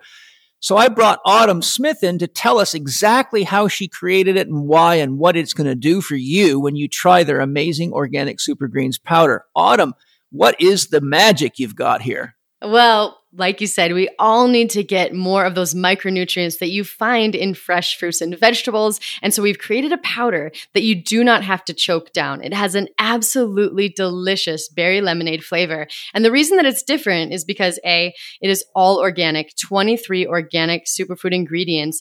And B, it is a very, very gut friendly product because what I found in my practice is that a lot of people don't do well with cereal grasses. And we know cereal grasses, like wheatgrass, can contain contain lectins that can be hard on the guts of a lot of people I work with. And so what we did was we created a, a cereal grass free alternative. We use high quality, the cleanest, highest quality spirulina on the market, raised in India.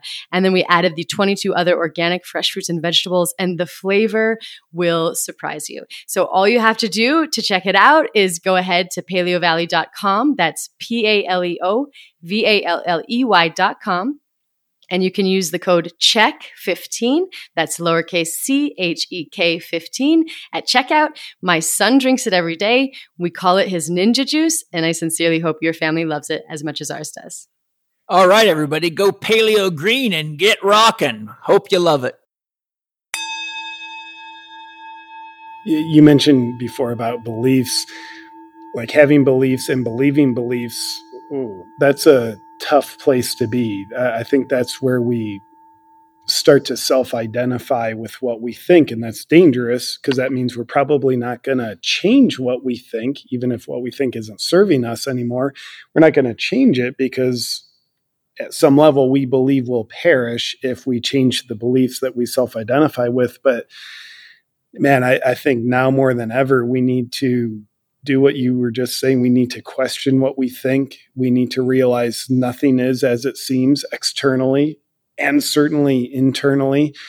And I, I, think celebrating changing our minds is such a great thing. And to me, having a like a purpose of a belief is to then outgrow that belief and like adopt another belief, realize, cool, this is temporary. Mm, it's not the truth, but it's maybe better than what I held. And then get the next handhold. And I, have got so much room to grow on that.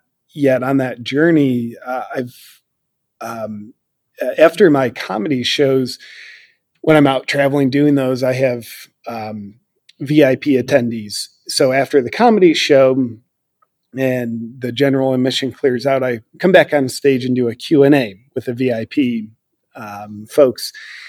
And I, think every single Q&A I've had in the past few months, someone's brought up these videos I've been doing. They're not comedy videos, but they're videos where it's usually like, hey, uh, I was wrong about guns. Here's why I changed my mind I've done a, a couple of those videos where all I do is share here's what I used to believe, here's what I believe now, here's why I changed my mind.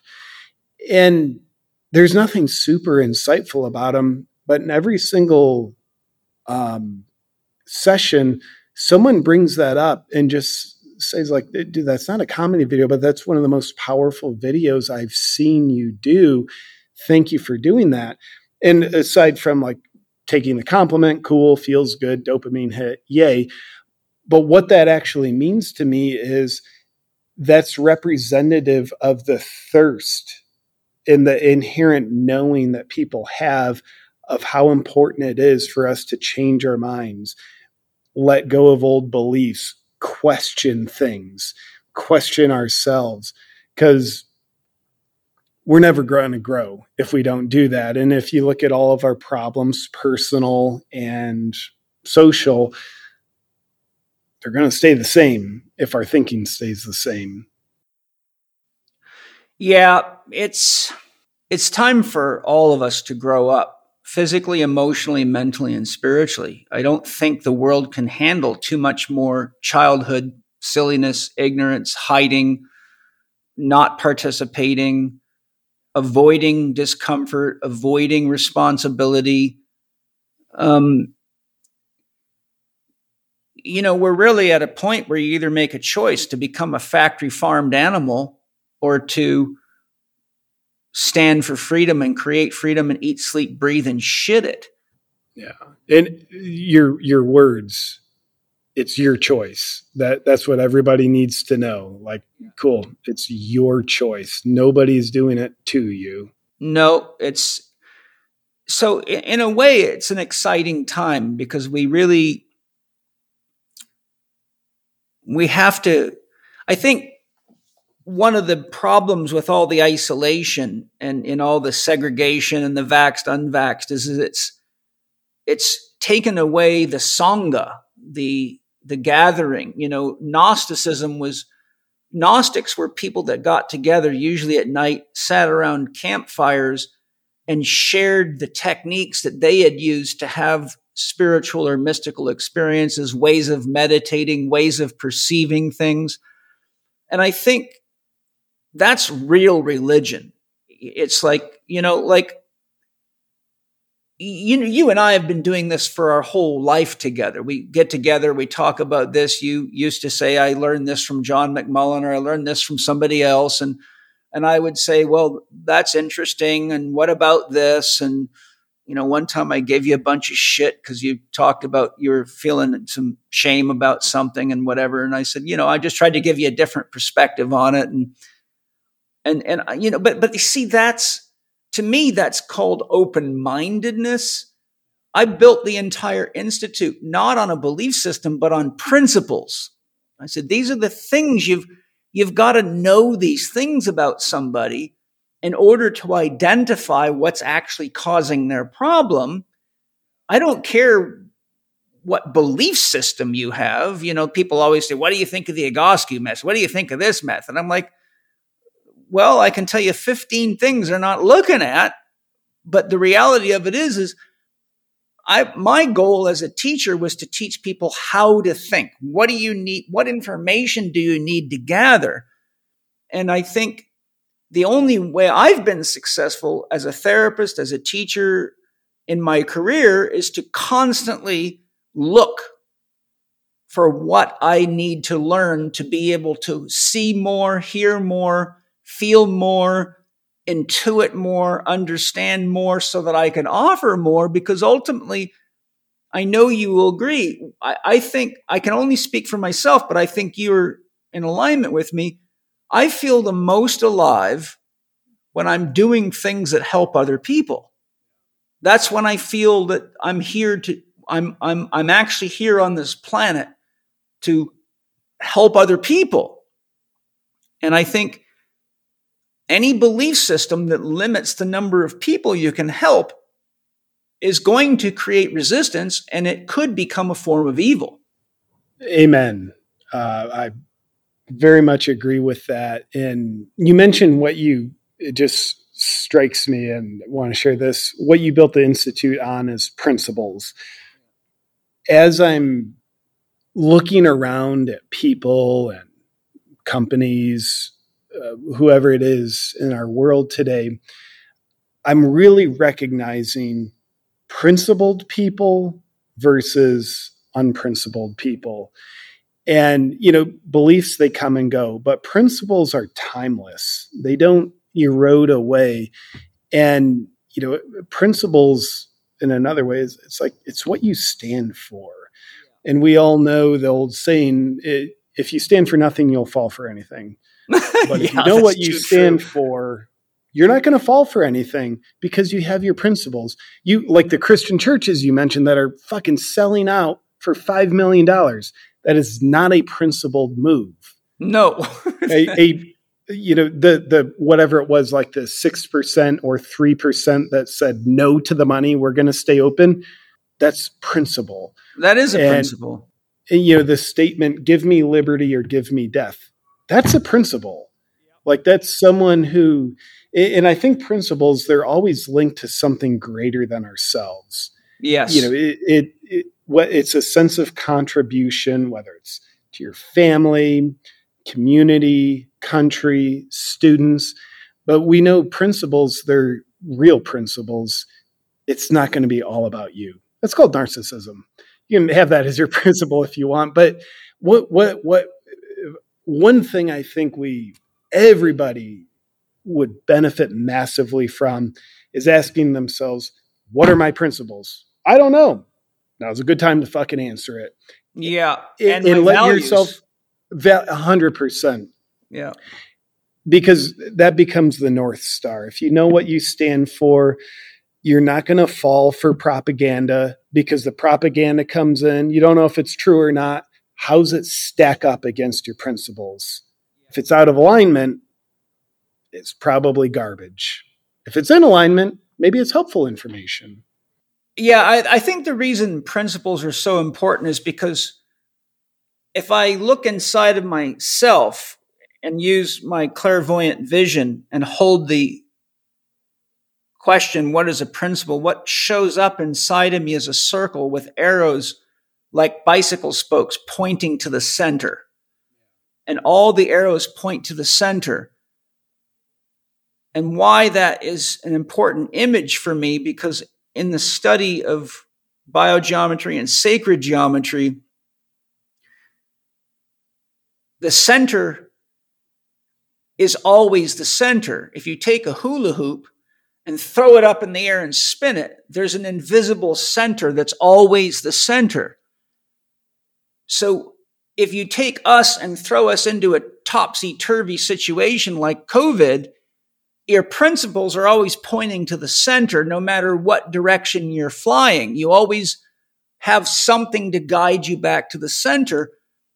And the center is the point that is paradoxically the most and least conditional. It's the most conditional because it's the, always the center, but it's the least conditional because when you're in the center, you realize that you're everywhere and everything because everything moves around a center. Every atom in the entire universe is spinning at just under the speed of light.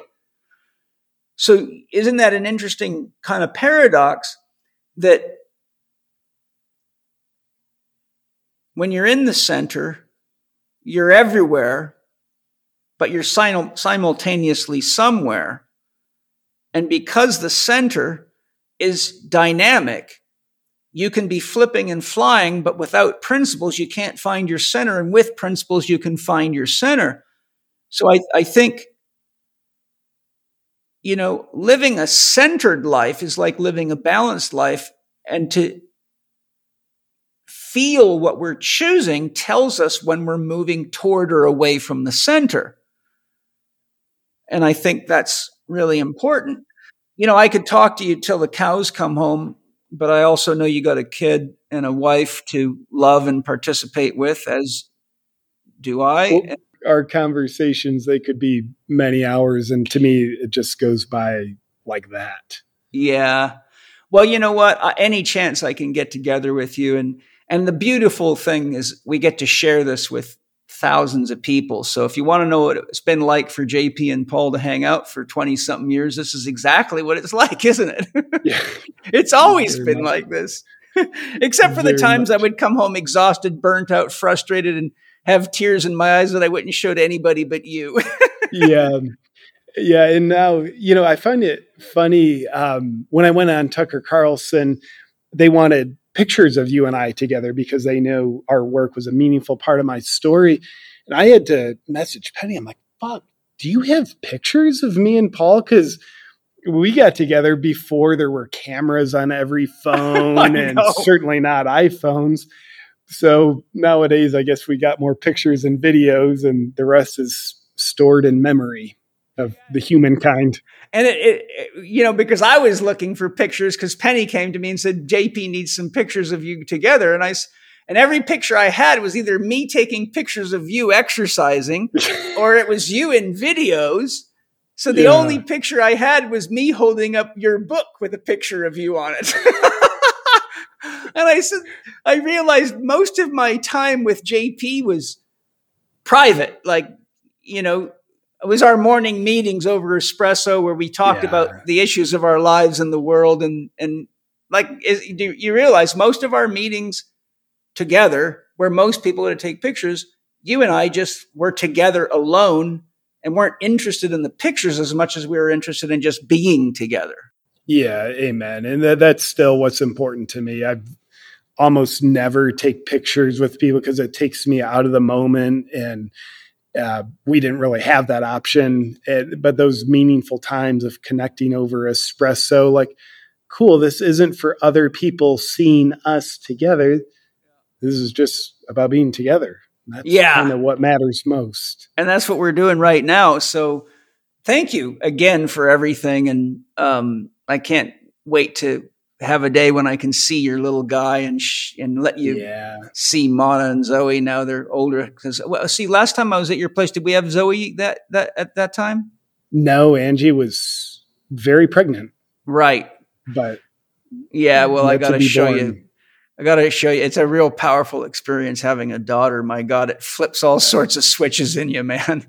I bet it is different and she knows how to get daddy wrapped right around her finger, man. I feel like I don't have to worry about Klaus Schwab controlling me. I got my daughter. Yeah. She's a much more loving form of control. Yeah, yeah. It's fun to give in, you know. And she's always, Daddy, can I have a gummy bear? can I have some gum? Can I have a cookie? uh, so anyhow, they know too. Well, thank you for everything. And um, it, before we say goodbye, where can people find you if they want to uh, look into you? Maybe for those that haven't watched any of your videos, or where would you like to direct people? Yeah, you know, uh, the single best place because it's a hub for everything else. My website, awakenwithjp.com. You know, that's my YouTube and all the things are on there as well as some other goodies. So awakenwithjp.com is a good place to either avoid me at or find me at. Go log on to awakenjp.com so you can avoid him. exactly. I'm avoiding JP. Oh, what did he just say? yeah, maybe we should. I should get another website of yeah, avoiding JP or awaken with JP. Yeah, your choice. Your choice. it's like people people used to say to me all the time because you know how I used to be in lectures. They'd say, "God, don't you get nervous that you're pissing so many people off?" And I say, "No, I don't get nervous at all because I'm telling them the truth to the very yeah. best of my ability." And it doesn't matter if they love me or they hate me because I've gotten inside of them. And the more they hate me, the more they're going to talk about what I said. And eventually they're going to come across somebody that says, well, you know, he's actually telling you the truth. I mean, I mean, you can hate me for saying there's no such thing as the right diet all you want, you know, just pay attention and you'll learn or any number of things. So yeah, I, I get it. Awaken or avoid, but they both lead you to JP and you find JP right inside of you. yeah, all wisdom is found within JP, within inside of you. That's exactly. That's why I needed you in my life because I wouldn't have found any wisdom without you. So thank you. Yeah. Oh, you're welcome, brother. Well, thank you for having me on the show, and thank you, Paul, for obviously you've massively impacted my life. I mean, we didn't even scratch the surface in this podcast about the impact, but just thank you for all that you've done for me and thank you for all that you give to the world and other people, helping awaken them and teaching principles and helping empower people to live physically, emotionally, mentally, and spiritually much more well. Thank you. It's um, times like this and people like you that made the pain worth having of the journey. And uh, you've given me a lot to celebrate. So uh, I love you, partner. Yeah, I love you too. All right, man. Go give your wife and kid a hug for all of us, okay? I will do that. Same to you. Hug those little ones for me. I will. Thanks, bud. See ya. Thank you for listening to Living 4D with Paul Chek and today's guest, JP Sears. You can listen to JP's own podcast, Awaken with JP, on all major podcast platforms. And you can find him on Facebook, Instagram, Twitter, and YouTube at Awaken with JP. Look for his tour dates for his comedy shows on his website, awakenwithjp.com, and there you can also find videos, merchandise, and much more. Follow Paul on Instagram at paul.chek, on Twitter at paulchek, or on his YouTube podcast channel, youtube.com forward slash living4d with Paul Chek. You can watch more on Paul's blog at paulcheksblog.com and get your free subscription to Chek videos and more at the Chek Institute's new media site, chekiva.com. You can read the show notes and find links to the resources mentioned in this episode at chekinstitute.com forward slash podcast. And finally, if you enjoyed today's episode, please consider leaving us a five star rating and a warm review at the top of the show page on Spotify or at the bottom of the show page if you are listening on Apple Podcast.